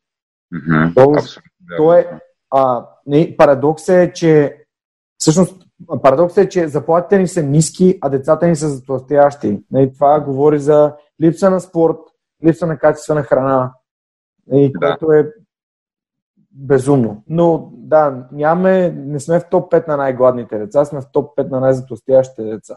Да, ужасно наистина. Но аз това го знам и между другото, когато а, правих тогава проучването за, за The Little Gym, а, защото естествено се изискваше едно доста сериозно, задълбочено проучване, дали въобще ще ми разрешат да правим The Little Gym в България. А, това бяха сред статистиките, които тогава събирах и аз си казах още тогава, има болезнена необходимост това да се случи. А тъй като а, знаеш ли, тук е момента да кажа, а, изведнъж просто сещам, че това е важно а, да, да се знае. А, знаеш ли как се е зародил The Little Gym? Не. Всъщност? Разкажи ми. The Little Jim се е зародил а, през много далечната 76-та година, wow. а, защото а, създателя, Робин Уес се казва човека, а, който е и гимнастик, и педагог и така нататък, а, е осъзнал в онзи момент в Штатите, че голямата част от децата нямат всъщност достъп до спорт, защото не, не биват приети, биват отхвърлени от спортните клубове, защото не стават, не им отговарят на различните критерии. А, момиченце може да е прекалено тежко, за да играе балет а, момче може да е прекалено ниско, за да играе футбол, или обратно, прекалено високо, за, е прекалено ниско, за да играе баскетбол и така нататък. И с две думи, редица деца не успяват въобще да влязат в а, а, организирани форми на спорт, а той смята, че всяко дете е добро и това е част от философията, която е залегнала въобще в програмата на Далито Джим от тогава насам. Всяко дете е добро, всяко дете има право да се развива, има право да бъде уважавано с неговата си скорост, начина по който то напредва.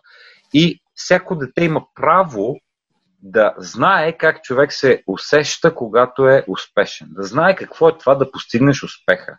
И затова всъщност The Little Gym, който е базиран на гимнастика, гимнастиката, както знаем, е основен спорт общо, заето, който дава основни умения за който и да е друг спорт, който човек може да иска да практикува тя е recreational gymnastics. Ние в Little Gym ние не правим олимпийски шампиони по гимнастика. Това трябва да е ясно. Mm. Но те научават основни и, и съществени, включително гимнастически умения, най-вече двигателна култура, стойка, позициониране, баланс и така нататък, чисто гимнастическите говоря yeah. в момента, mm-hmm. физическите умения, но всяко дете има възможност да, да опита. И това е част от мотото при нас. Try and let's see what happens. Mm-hmm. Всъщност, ние учим децата на това да преодолеят страха си, да опитат неща, които на пръв поглед им изглеждат трудни и забележи от 4-месечна възраст нататъка. Значи за едно дете, което току-що е проходило, например, на около годинка, а, да се хване на един лост, естествено нисък за неговата възраст. И оттам да може да скочи върху нещо друго, което му е показано току-що, това е съществено предизвикателство. Значи неговия мозък трябва да го обработи, да го осмисли, да, но в момента в който го направи и види, че нищо лошо не последва, то вече го може това нещо. И затова принципа е колкото повече опитват, толкова повече успяват. Колкото повече успяват, толкова по-смели стават да опитват други неща.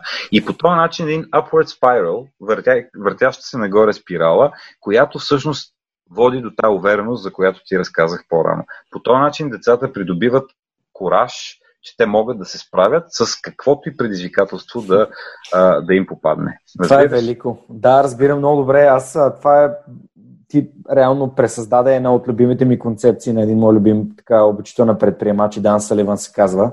И тя се казва The 4C.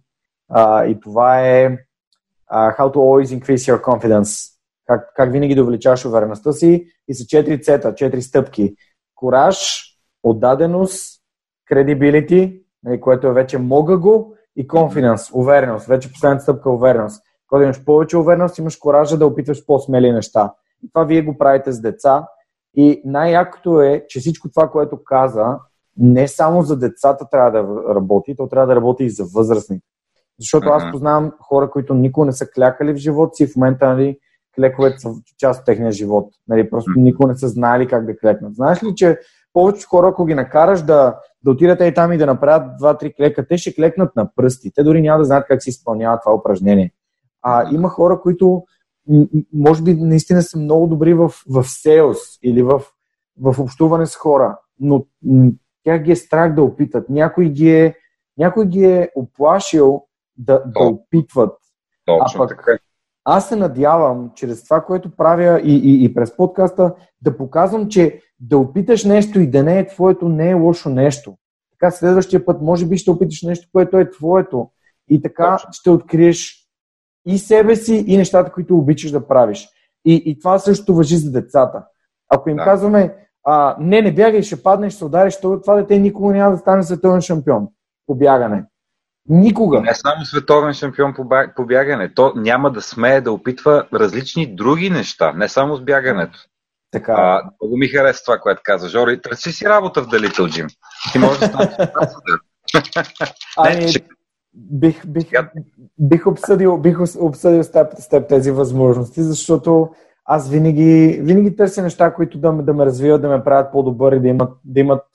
Всъщност, като напуска Германия, за да ти го обясня така, си дадох сметка, че и за техник, а, че това, което бях намислил да правя, нали, ако си представиш, след като ходиш в Алпите, най-вероятно караш ски.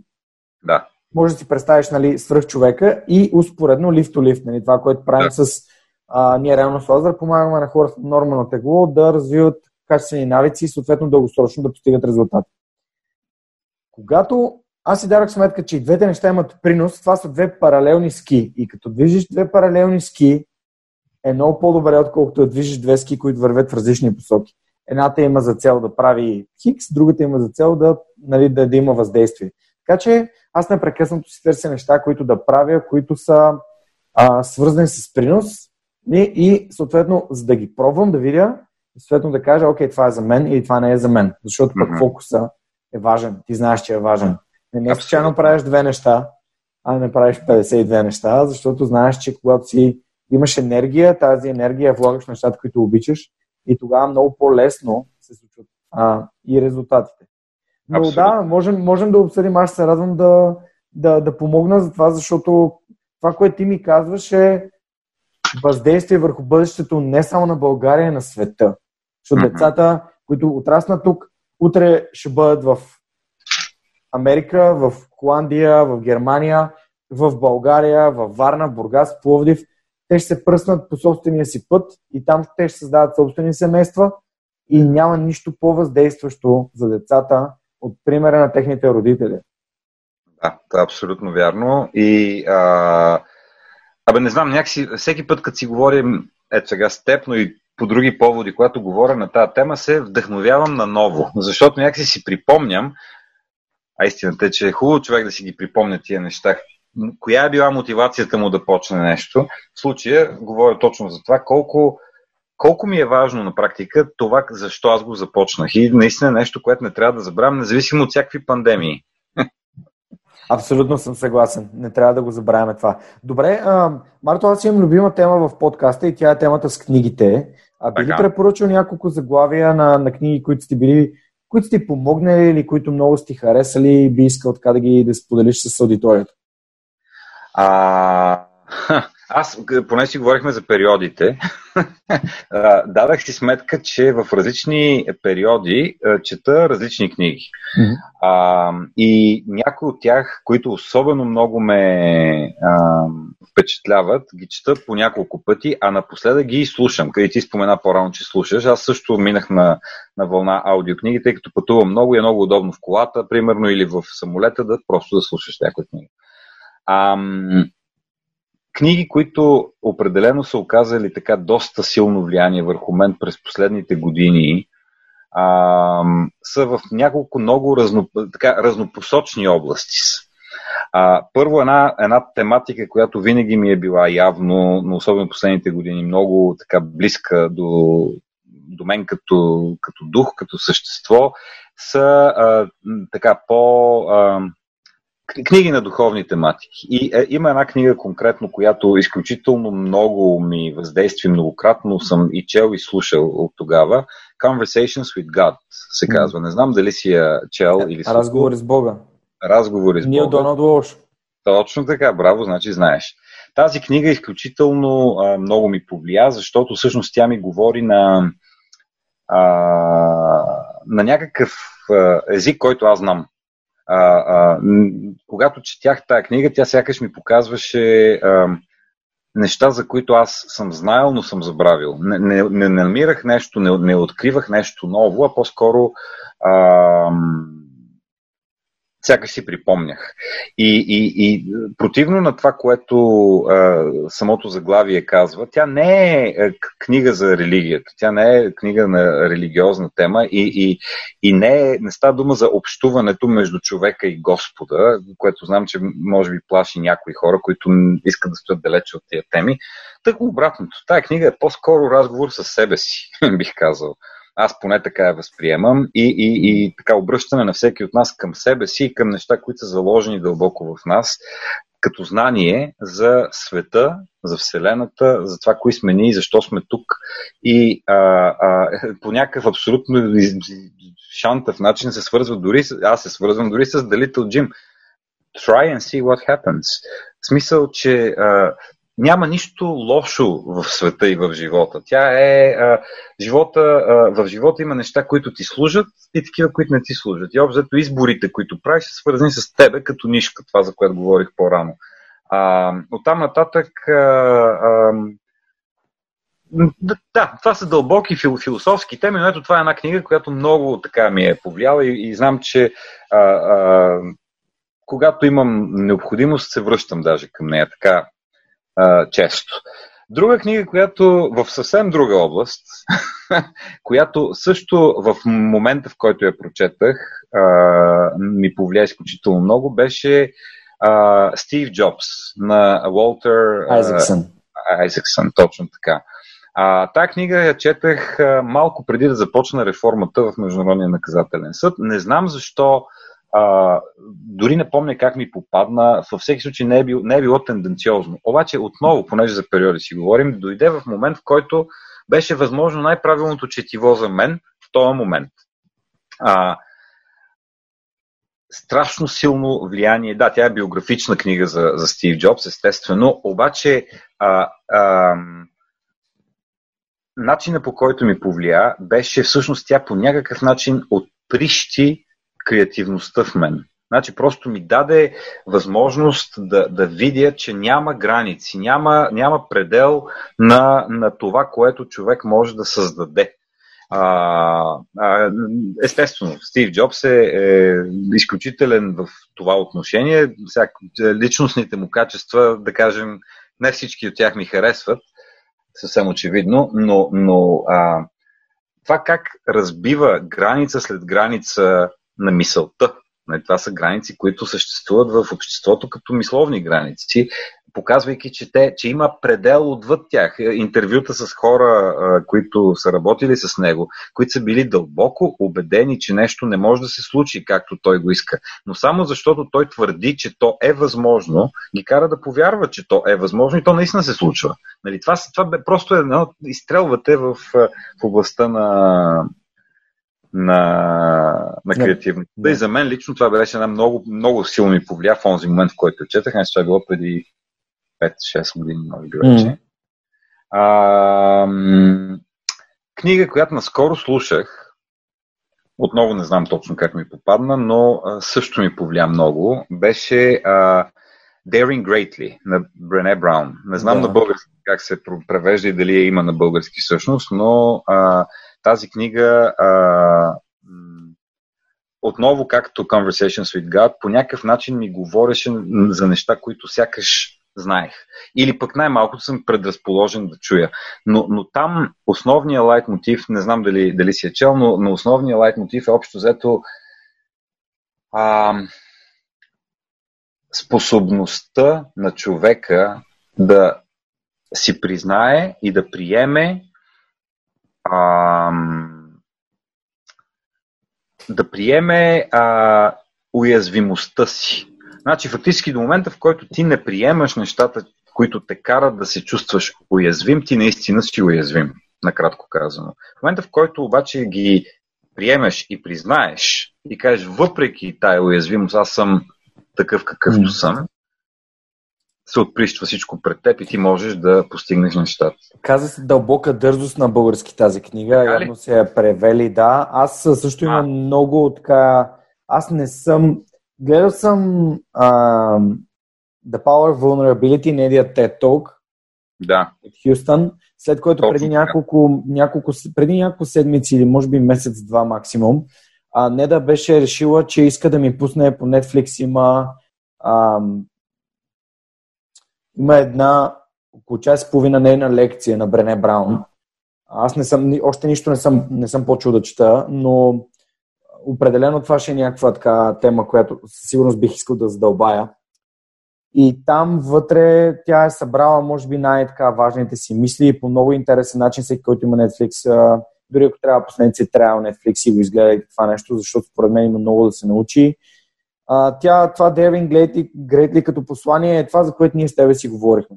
Просто да се осмелиш да опиташ, да имаш коража, да опиташ да тестваш, да не те е страх. Няма какво да те е страх. В смисъл, просто, а, какво ще кажат хората, не е, не, не е страх. Не изобщо няма значение. И а, се радвам, че споменаваш а, Брене Браун и че говориш за, именно за, за тая книга. Явно ние ще трябва да, да я обърна внимание. Много е ще ти хареса. Да, иска, с, вярвам в това, просто наистина ми харесва нещата, които Брене Браун говори. А, искам да те попитам ти къде слушаш аудиокниги? Ами на най-различни места. Значи, първоначално, тъй като имам iPhone, първоначално да. си купувах а, от iTunes книги. Да. А, след което а, Storytel открих. Супер. И оттам си купувам книги. А, и май това е да ти кажа. Да. Супер, просто защото Storytel нали, дават възможност на всички слушатели на свръхчовека да, да имат един месец безплатен Storytel. Не знаех.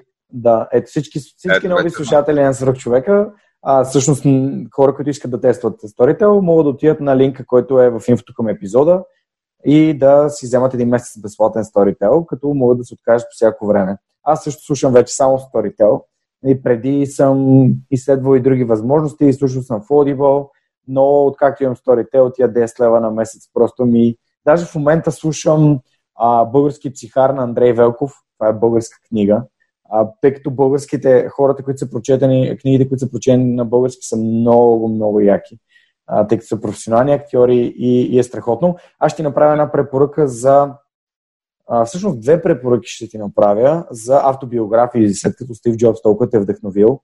Кажи, слушам. Едното е Total Recall, зов за завръщане на Арно Шварценегер автобиографията. Я да видиш, пиша.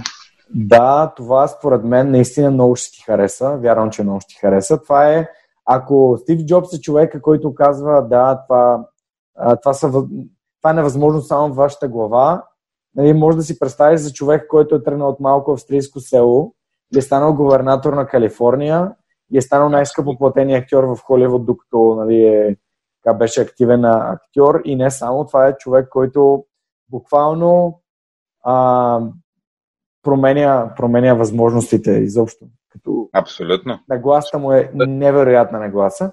И втората автобиографична книга, която мога да ти препоръчам, е на Фил Найт Изкуството на победата. Това е на, на Nike създателя. Каза се на английски на, в превод в оригинал, всъщност превод е Изкуството на победата на български. В оригинал е Shoe Dog, The Memoirs of Phil Knight, т.е. обувка куче. Да, Shoe Dog. да, и това са, ми, това са ми двете най-любими автобиографии. Аз имам подарена на Стив Джобс автобиографията, бях почнал да я чета, 2012 ми я подариха.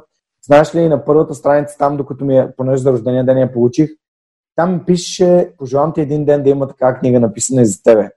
И това било преди толкова много време, че аз, аз това нещо го открих, може би 2015 или 2016 а, и отворих и бях супер ашушардисан на това послание, защото вече е в контекста и свърх човек, когато се появи, бях такъв а, вау, нали? А, така че, Никола, uh, everything happens for a reason, да се, да се върнем отново. Така. Супер, Точно. добре. Ами, м- много, много, много интересен, много полезен, много такъв вдъхновяващ разговор.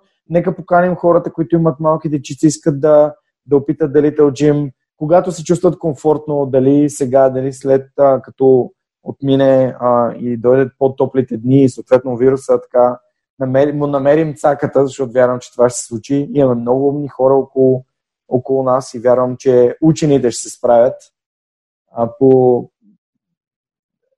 научно доказани методи, а не по, а, с, с, бавени, с бавени така, илачи. А, да, да поканим хората да, да доведат децата си или да проучат за дарител джим и съответно да, така, да, да, да развиват своите деца с не само с личен пример, но и с подходящите инструменти и хората, които могат да им ги дадат. Точно така. Ще се радваме да ги посрещнем. Дори в момента в а, ситуацията на, на пандемия, а, ние продължаваме с класовете, поне на този етап, при изключителни мерки за дезинфекция, хигиенни изисквания, дистанция и така нататък. И продължаваме да се радваме на подкрепата на на родителите, които явно оценяват колко е важно движението и спорта за децата им, особено в тези моменти. Така че и в момента сме отворени да заповядат и сега. За, за финал аз тук съм си забеля, отбелязал нещо, което да те питам. Между е много удобно, докато си говорим в Zoom, да си водиш записки, тъй като си буквално пред мен и мога да си пиша различни неща, да. докато ти споделяш.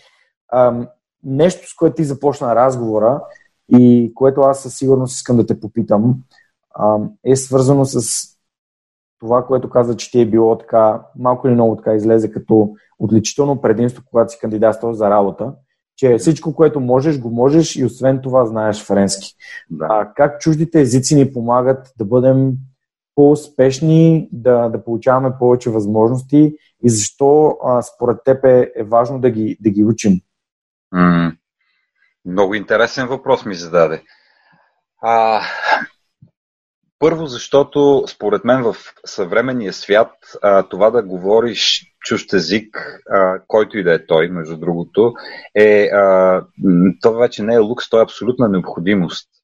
А, аз, може би, поради постечение на обстоятелствата, тъй като много, немалка част от живота ми съм живял е, в чужбина и, и между България и, и чужбина, а, виждам до каква степен това, че превключваш от един на втори или на трети език свободно, ти отваря нови хоризонти и нови възможности. Така че в това няма грам съмнение. Но другото, което е по-важно, може би, до някъде, е, че ти, учейки, знайки един чужд език, всъщност да се потопяваш в една друга култура, която те обогатява и те разширява. Независимо какво можеш да мислиш за нея като култура. Но, но говорейки френски, ти всъщност а, индиректно ти научаваш а, френски културни особености, например, навици, неща, които, до които иначе вероятно не би имал достъп а, чрез превод, примерно. А, и това съм го усещал абсолютно нагледно в, в, в собствения си а, опит. А, и не знам как да кажа, просто това е толкова очевидно нещо. Нямам а, никакво съмнение, че абсолютно всеки човек трябва да, да се научи да говори чужд език. Най-ми харесва, трябва да призная, че а, младото поколение в България конкретно а, говорят езици просто децата, дори дечица, които идват при нас в Little Gym, от най-малка, от най-ранна детска възраст, неясно как, но те всъщност вече започват, те, те имат някакъв вид exposure, имат към чужд език, особено английски, естествено, на, на този етап. И това го намирам за страшно хубаво. Нашата програма също, между другото, е двоязична, така че инструкторите говорят на български, освен ако има англоговорящо дете в класа, в който случай говорят на двата езика, но част от музиката, която ползваме и инструкциите, които идват от тази музика, са на английски. Така че децата дори в тази среда получават информация едновременно на български и на английски, което ги стимулира да учат този друг език. Mm. Много е хубаво, искам да кажа това нещо с чужди език и ам, Абе, отмина времето, в което а, как да кажа, се преструваме, че не говорим чужди езици, за да покажем колко големи патриоти сме. Защото знам, че имаше такъв момент. А, това не значи, че не трябва да говорим български. И, и напротив, обратното е вярно. Ние трябва да говорим и да, да говорим много добре български, като българи. И това е едно от нещата, на които аз много държа по отношение на моите две дъщери, например. Те учат на практика, те не са живяли в България, но ако ги попиташ откъде са, те ще ти кажат от България. И двете говорят прекрасно български в момента. Да, и това, което каза за, за инструкторите, че хора, които пишат с правописни грешки, изобщо не, не, не пишат. Всъщност това, това показва това, което ти, ти казваш също. Аз също вярвам, че трябва да бъдем грамотни и че тази грамотност ни, ни помага. Тя ни помага да изглеждаме по-професионално в всяка една сфера, в която се занимаваме, включително и докато правим подкаста, защото аз много държа на това ние грамотно да изразяваме нещата, които нашите гости са казали и така нататък.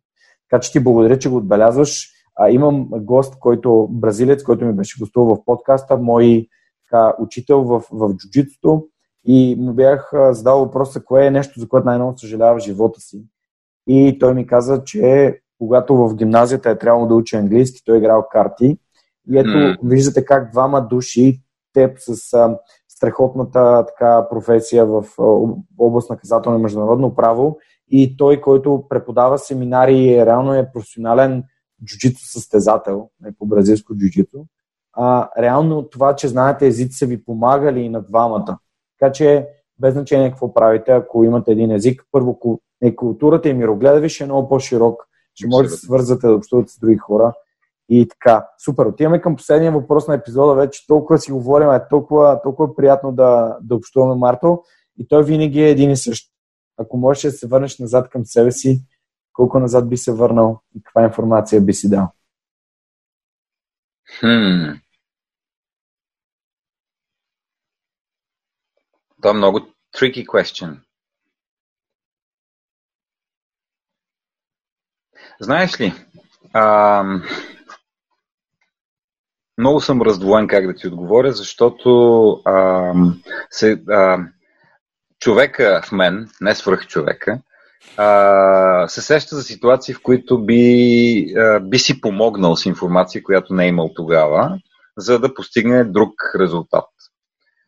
Но свръх човека в мен и във всеки един от нас казва обратното, че съвсем правилно не съм имал аз тогава тази информация, за да мога да изживея или да ми се случи това, което ми се е случило, защото то така е трябвало да ми се случи в онзи момент. Така че, вероятно, ако имам две минути да помисля по този въпрос и да взема решение, вероятно няма си дам никаква информация. Супер. Марто, много ти благодаря за отделеното време. Беше изключително, изключително надъхващ разговор, както ти каза, така че а, върхлите вдъхновението. Аз чувствам се така всеки вторник, когато си говоря с хора като теб. А благодаря, че отдели от, а, от твоето време за, за това да споделиш своя личен опит, своя път. Пожелавам успех на Далител Джим и бъдете здрави ти и цялото ти семейство и целият екип на, на организацията, която помага на малките да могат така да, да се развиват и да създават увереност в собствените си сили и възможности, както ти самия се изрази. Искам да благодаря и на Ина, която ни свърза безкрайно. Ние с теб се запознахме и на едно от любимите ми събития Book Talks, а, което присъствам така всеки месец, а, където Иво Кунев и негов гост разказват за някоя интересна, вдъхновяваща книга. А, благодаря много за, за всичко. Благодаря и на нашите партньори от Storytel. Благодаря и на Dynaforce, на ALBG, на ITC, на всички партньори, които са застанали за подкаста на Grand Hotel Millennium София, въпреки че днес не снимаме при тях.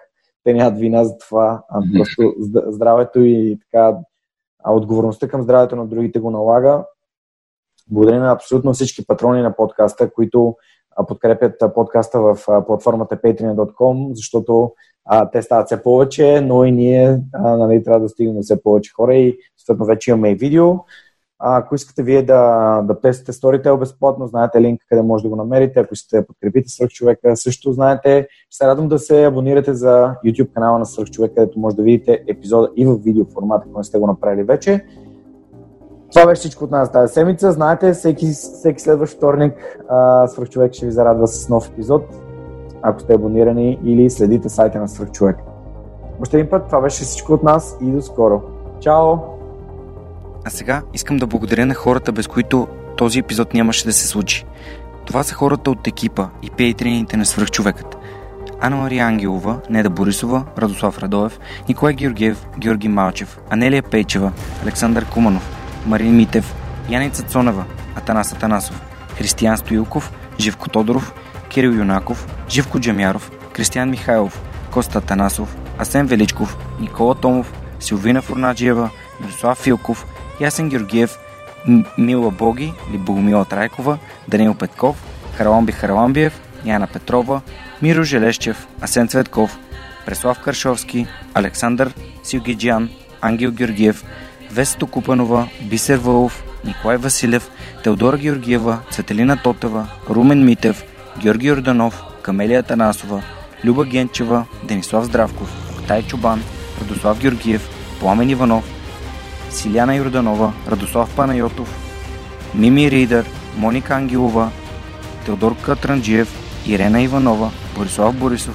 Мария Дилова, Ина Тодорова, Любо, Ги... Любо Киров, Нина Проданова Йоцева, Диана Рангелова, Нетко Христов, Игнат Ганев, Мартина Георгиева, Андриан Голяшки, Митко Василев, Симон Дакова, Роберта Костадинова, Лиляна Барон, Милена Младенова, Христо Бакалов, Николай Маринов, Светослав Маринов, Семра Кафа, Велизар Ганчев, Ели Спасова, Елица Куманова, Цветомир Цветков, Александър Александров, Енчо Боев, Станица Танова, Ивайло Янков, Деница Димитрова, Георги Москов, Поменка Матеева, Даниел Гошев, Юлиана Андреева, Кристиян Вълов, Мария Тодорова, Емилиан Николов, Нели Димитрова, Надежда Гешева, Джанер Кафеджи, Георги Генов, Димитър Дечев, Георги Капизин, Константин Пеловски, Мишо Касапинов, Александър Гиновски, Джейн Димитрова, Ивелин Стефанов, Ивайло Методиев, Иван Игнатов, Борислав Дончев, Рифито Балакчи,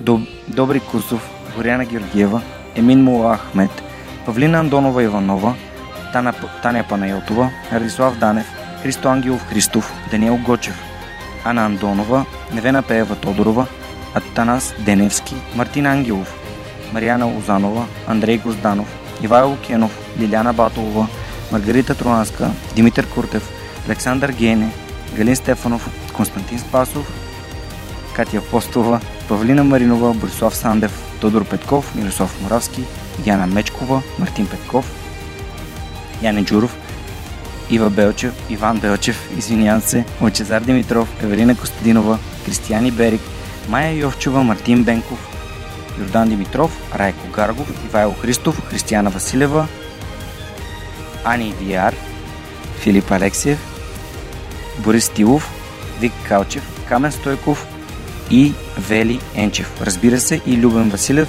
както и другите хора, които нямат фейсбук профили, но а, подкрепят свръх човека всеки месец. Хора, благодаря ви безкрайно. Без вас това, което се случва, нямаше да бъде възможно. Благодаря ви, че подкрепите свръх човекът.